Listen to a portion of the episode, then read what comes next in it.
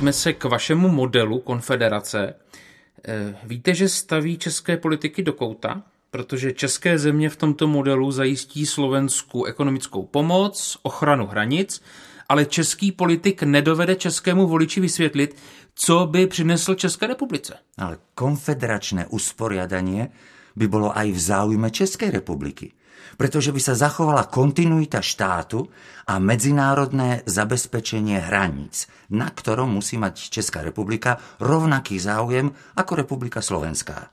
Z hľadiska ďalšieho vývoja pripúšťam, že sa Európa nebude politicky zjednocovať pri najmenšom tak rýchlo, ako si to niektorí idealisti predstavujú, ale ekonomicky sa zjednocovať bude. A to je vlak, ktorý nikto nezastaví a potom bude skutočne z hľadiska slovenskej aj českej pozície jedno, či budeme mať jednu česko-slovenskú ekonomiku, alebo dve národné, pretože budeme vťahovaní do ekonomiky európskej.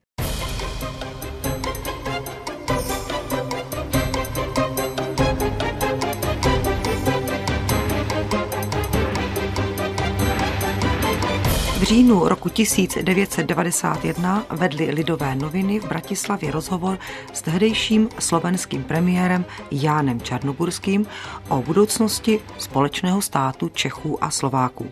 V dnešním, jak to bylo doopravdy, si budeme odpovídat na otázku. Kdo doplatil na rozdělení Československa? Ze studia zdraví Ivana Chmel-Denčevová. Byl model konfederace vůbec životaschopným? Otázka pro hosta dnešního pořadu historika profesora Jana Rychlíka.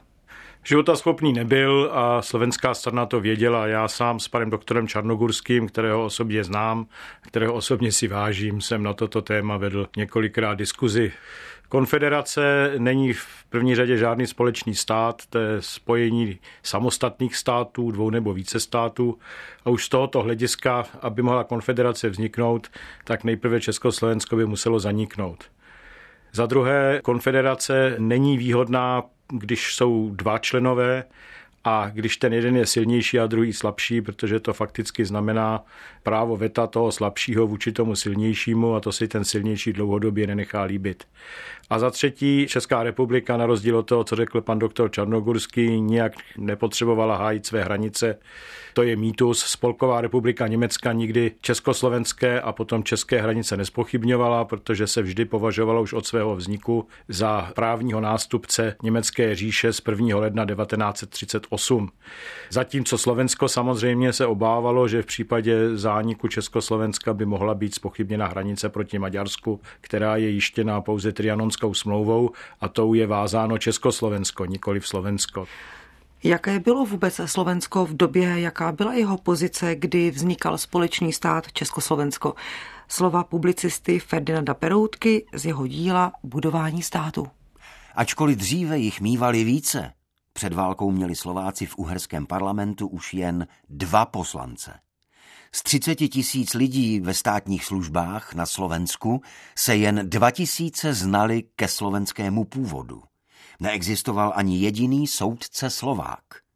Slovenský národ se takřka připravoval na vyhynutí. Čísla, která Seaton Watson a Šrobár uvádějí o počtu uvědomělých Slováků před válkou, jsou úžasná a nepřesahují jeden tisíc. Šrobár píše, bolo nás tak málo, že sme sa takmer všetký znali osobně. Vedeli jsme aj adresy, aj osobitné rodinné pomery. Vrstvy, které jsou schopny vést a organizovat národ, byly mezi Slováky nesmírně oslabeny. Bohatí lidé se přidali na skvělejší maďarskou stranu, přitahování zejména jejím vyspělým uměním tvořit okázalou a příjemnou společnost. Bylo to opravdu tak, jak psal Ferdinand Peroutka, že slovenský národ se připravoval na jisté vyhnutí, anebo to byl pouze pohled té české strany? To, co napsal Peroutka a to, co píše Šrobár, je přehnané. Nepochybně ten maďarizační tlak byl velmi silný, ovšem nemůžeme si to představovat tak, že pokud by nevzniklo Československo 28. října a pokud by se k němu Slováci nepřipojili 30. října, takže by 1. listopadu 1918 zanikli. To rozhodně ne. Ale je nepochybné, že bez existence Československa by ten slovenský vývoj byl mnohem komplikovanější. My nemůžeme říci s určitostí, jak by skončil, ale je možná taková představa, že dejme tomu by se dostali za sto let třeba na úroveň, na jaké jsou dnes lužičtí srbové v Německu. Proč téměř od počátku, ale zároveň v rámci Československa se projevovaly snahy o autonomii Slovenska? Autonomie Slovenska je dána tím, že Slováci vstupovali do Československa už jako téměř dotvořený národ. Byť eh, teprve v Československu se skutečně v moderní národ dotvořili. No a každý národ, eh, to je přirozená věc, žádá nějakou formu vlastní státnosti, nejprve ve formě autonomie, pak ve formě federace a nakonec ve formě samostatnosti. To je obecný rys a není důvod, proč právě v případě Slováků by tomu mělo být jinak. Pokud se podíváme na období eh, protektorátu Čech a Moravy, existuje samostatný slovenský štát, pak, jak víme, je Československo obnoveno, ale je zde jiná politická atmosféra po volbách v roce 46. Dá se říci, že pořád jsou tam ty rozdíly zcela zřejmé a patrné? Ty rozdíly se nepochybně válkou prohloubily, protože Slováci si uvědomili, že mohou žít i ve vlastním státě. Jakkoliv ten stát byl nedokonalý, jakkoliv většina obyvatel Slovenska měla výhrady vůči jeho režimu, který byl autoritativní, možná říct si dokonce totalitní, naprosto závislý na nacionálně socialistickém Německu, tak přece jenom byl to jediný a první stát v dějinách, který Slováci měli a představoval určitou hodnotu per se. U Čechů nic takového nebylo. Protektorát to je negace české státnosti, kterou uznávali i Habsburkové a která tady trvala tisíc let. A kromě toho ta válečná zkušenost česká a slovenská byla jiná. Na Slovensku ten režim byl podstatně měkčí, například až do roku 1944 do povstání tam nebyl vykonán ani jeden politicky motivovaný rozsudek smrti a život tam byl snažší, třeba nebyl tam přídělový systém. To znamená, Slováci se dívali na tu válečnou zkušenost z jiné perspektivy, měli jiný zážitek, než měli Češi a pochopitelně alespoň něco z toho válečného slovenského státu si chtěli přenést do poválečných poměrů. Pokud jde o ty volby v roce 1946, tak e, je to dáno tím, že v podstatě na Slovensku byly jenom dvě politické strany. Komunistická strana Slovenska a demokratická strana, sice těsně před volbami byly povoleny ještě dvě, strana práce a strana svobody, ale ty už do voleb nějak zásadně nezasáhly. No a ta demokratická strana byla jakousi stranou sběrnou, protože se pro ní vyslovili jak někdejší stoupenci samostatnosti Slovenska, tak někdejší stoupenci československé státnosti, odmítající ten ludácký slovenský stát, ale spojovalo je komunistické nebezpečí, které na Slovensku bylo vnímáno trochu jinak než v českých zemích, protože Slovenskem skutečně prošla fronta a vedly se tam poměrně tuhé boje. A kromě toho samozřejmě každá armáda, která přichází na cizí území, no tak se chová způsobem, který není příliš civilním obyvatelstvu ku prospěchu, když to v Praze a v českých zemích nic podobného nebylo. Slovenská společnost, na rozdíl od české, nevnímala 40 let socialismu přes nesvobodu a nejrůznější úkroky stranou jako civilizační úpadek. Slovensko bylo v té době přestavováno z dřevěnic na moderní zděná sídla. Díky nejrůznějším redistribučním opatřením, díky industrializaci a urbanizaci nebyla komunistická desetiletí na Slovensku vnímána tak kriticky jako v Čechách. Odhlédneme-li od problémů, které byly vyvolány násilným charakterem socialistické modernizace, byla tvář Slovenska v tomto období zcela změněna. Potomci slovenských zemědělců, drobných řemeslníků, hrnčířů a pastevců stát v lec kterém ohledu zcela změnili svůj životní styl. Postavili si cihlové domky, koně vyměnili za osobní auta, neměli hlad. A neodcházeli za prací do ciziny, to konec konců ani nemohli.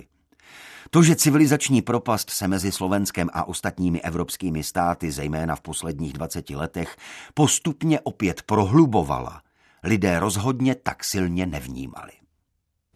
píše publicista Petr Maximilián Husák v knize Česká cesta ke svobodě. Vznik federativního státu. Souvisí to s nadějemi Pražského jara roku 68, naděje, které byly jinak vnímány v českých zemích a jinak na Slovensku a pak tak samozřejmě i ta beznaděj po okupaci.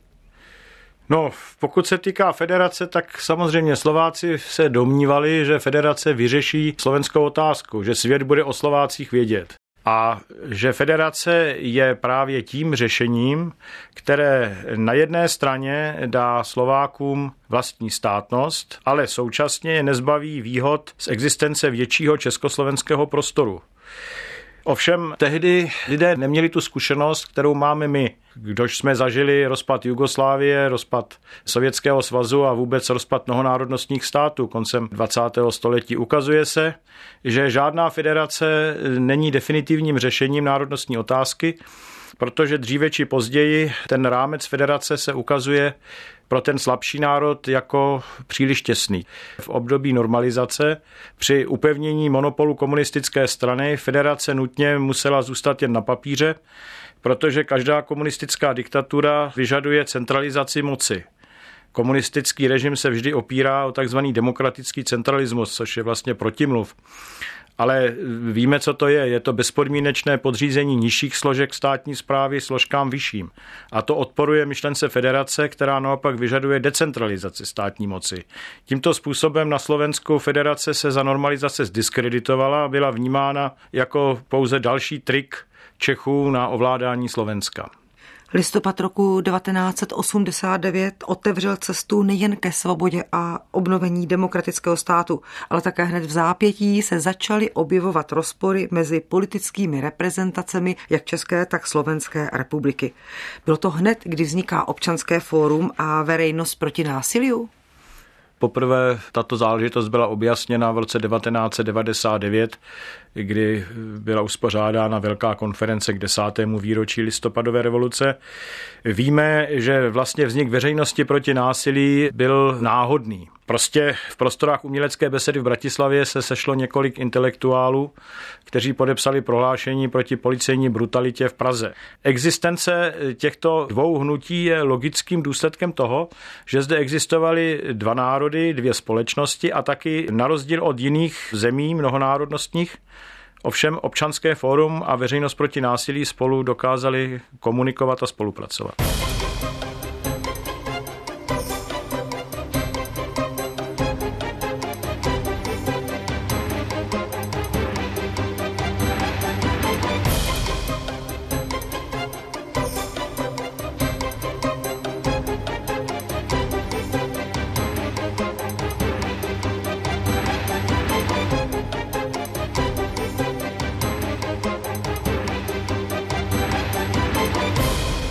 Presun peňazí z Čiech na Slovensko vytvára na Slovensku umelé ekonomické podmienky.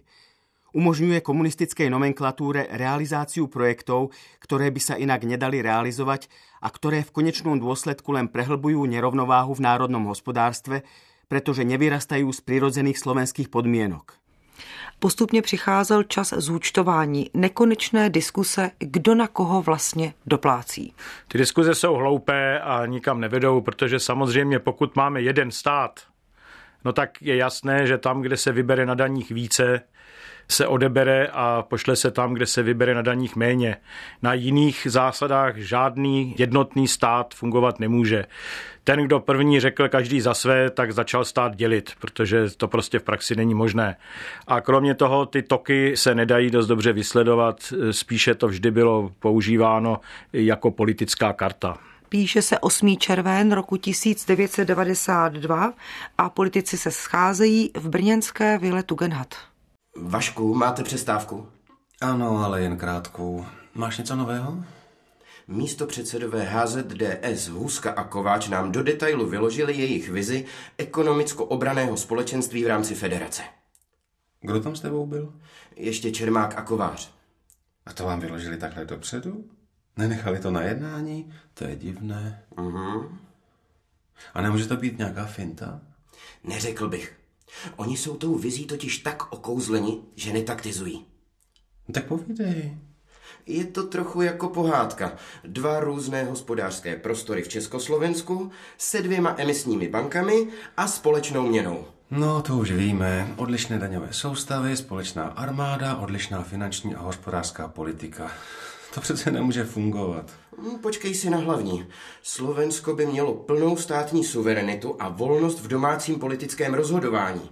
Za důsledky rozhodování by však neručilo Slovensko, ale ten státoprávní slepenec, dotovaný převážně z českých peněz. Neuvěřitelné. Takhle lidsky a upřímně nám to vyložili. Já tomu říkám slovenská samostatnost s českou pojišťovnou. Tak tohle ne. To je nejen nesmysl, ale ještě podvod. Mečarovi to okamžitě řeknu. Rekonstrukce rozhovoru, který proběhl mezi Václavem Klausem a Miroslavem Mackem. Byla to jenom snaha dostat celé jednání do slepé uličky? Já si tady dovolím osobní poznámku. Mně totiž ten návrh hospodářsko-obrané unie pan Kováč, dnes už tedy nežijící, kterého jsem také dobře znal, přinesl předem, ještě dříve, než se to dostalo na jednání, dokonce ještě před volbami. A já už tehdy jsem mu řekl, že pro žádnou českou vládu toto nebude přijatelné, on mě nevěřil. Samozřejmě, že by to bylo nefunkční a české straně kromě problémů by to nepřineslo vůbec nic. Probíhala jednotlivá kola jednání, nakonec už bylo zcela zřejmé, že Československo se rozpadne a nastoupilo vyjednávání o dělení majetku. Pane předsedo, Ano, pane Luxi? Je to takové delikátní a nechtěně jsem vyslechl jeden rozhovor, ale jeho obsah je tak důležitý, že vám ho prostě musím říct. To zní jako z detektivky. No, ona to asi detektivka teprve bude. Zdá se, že naši slovenští kolegové se kloní k velice své rázným metodám. Slyšel jsem, jak Mečiar říkal úplně vyděšenému Černákovi, kurva chlape si šéf národní strany, řekni jim, že máme ropovod a plynovod. A Černák reagoval? Ten byl v šoku a řekl, šéfe, tohle nemůžeme ani naznačit, to by znamenalo náš konec všude ve světě. Děkuji vám, Josefe. Rekonstrukce rozhovorů mezi lidoveckým předsedou Josefem Luxem a předsedou občanských demokratů Václavem Klausem. Na jednání posléze přišel předseda HZDS Vladimír Mečer. Nerád to hovorím, ale musí to tu zaznieť. Myslím si, že česká strana si ešte dosť jasne neuvedomila, že cez Slovensko ide ropovod a plynovod. A Slovensko môže ventily zatvoriť kedykoľvek sa mu zachce. Dobrá, pánové, když se zde chcete bavit na úrovni mezinárodního banditismu, tak my u toho být nemusíme. Pokud se ale k něčemu podobnému odhodláte, ve světě jste skončili a s námi také. Já bych tomu chtěl říci, že s ohledem na situaci, jaká byla, to rozdělení majetku a převzetí aktiv i pasiv bylo asi provedeno v zadané situaci optimálním způsobem. Sice tady samozřejmě zbyla část nezaplaceného dluhu ze slovenské strany po rozdělení státní banky Československé, ovšem to šlo o několik miliard. Samozřejmě, když se řekne několik miliard, tak posluchači se budou domnívat, že jde o hodně peněz, ale uvědomme si, že se bavíme na úrovni tedy stovek a tisíců, kde nějaká miliarda sem nebo tam nehraje velkou úlohu. Proto také potom koncem 90. let za vlády sociálních demokratů, když se premiérem stal Miloš Zeman, tak bylo rozhodnuto tento dluh odepsat a zvolit takzvanou nulovou variantu. V podstatě 92% veškerého majetku bylo rozděleno ještě za federace a pokud to porovnáme s dělením majetku v obdobných případech, kdy se rozdělovaly mnohonárodnostní státy, tak musíme říci, že proběhlo pokojně a úspěšně. Soupeření vyjednávání o loga některých státních společností pokračovalo i po rozdělení státu. Pokud jde o československé aerolinie, tak ty v té době už byly privatizovány, to znamená, už to nebyl státní majetek, byla to akciová společnost. A to také byl argument české strany, že prostě to je obchodní společnost, která má toto logo, podobně jako třeba Československá obchodní banka. Ale tady je třeba uznat, že Česká republika měla lepší východiskové pozice, protože většina samozřejmě těch společností, které byly ve světě známy, měla sídlo v České republice a buď připadla českému státu, nebo privatizace znamenala přínos pro český státní rozpočet. V dnešním, jak to bylo doopravdy, si odpovídáme na otázku. Kdo doplatil na rozdělení Československa k 31. prosinci roku 1992? A stejná otázka také pro hosta dnešního pořadu, historika profesora Jana Rychlíka. S odstupem čtvrt století můžeme říci, že na to nedoplatil nikdo.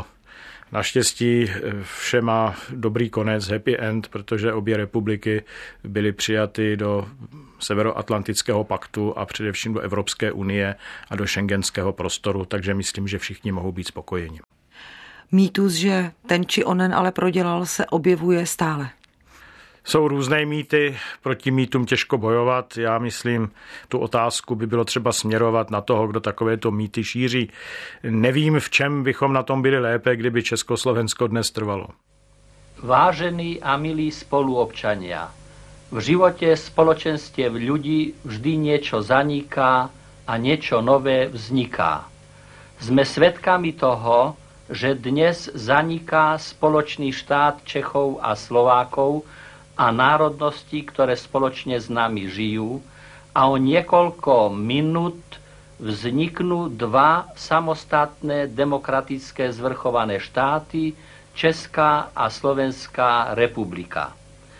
Pripomeňme si, že za uplynulých 74 rokov sme prežili iba 26 rokov v podmienkach slobody a demokracie, a 48 rokov v podmienkach nebývalého útlaku, pošliapávania ľudských práv a slobod, v podmienkach hospodárskeho živorenia, devastácie životného prostredia a ľudských duší. Nie je to náhoda, že práve v podmienkach slobody a demokracie sme boli schopní pokojne, korektne a spravodlivo reagovať na emancipačný vývoj Slovenska ustanovením dvoch samostatných štátov.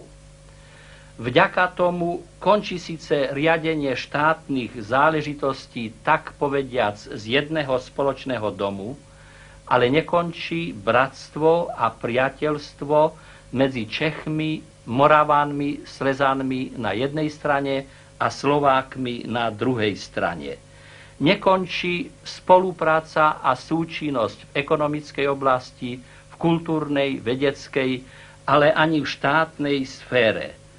Československá vzájomnosť žije a bude sa ďalej prehlbovať a rozvíjať, pretože dostala nový rámec a nové impulzy. Pripíme na vaše zdravie a na váš úspech, vážení a milí spoluobčania.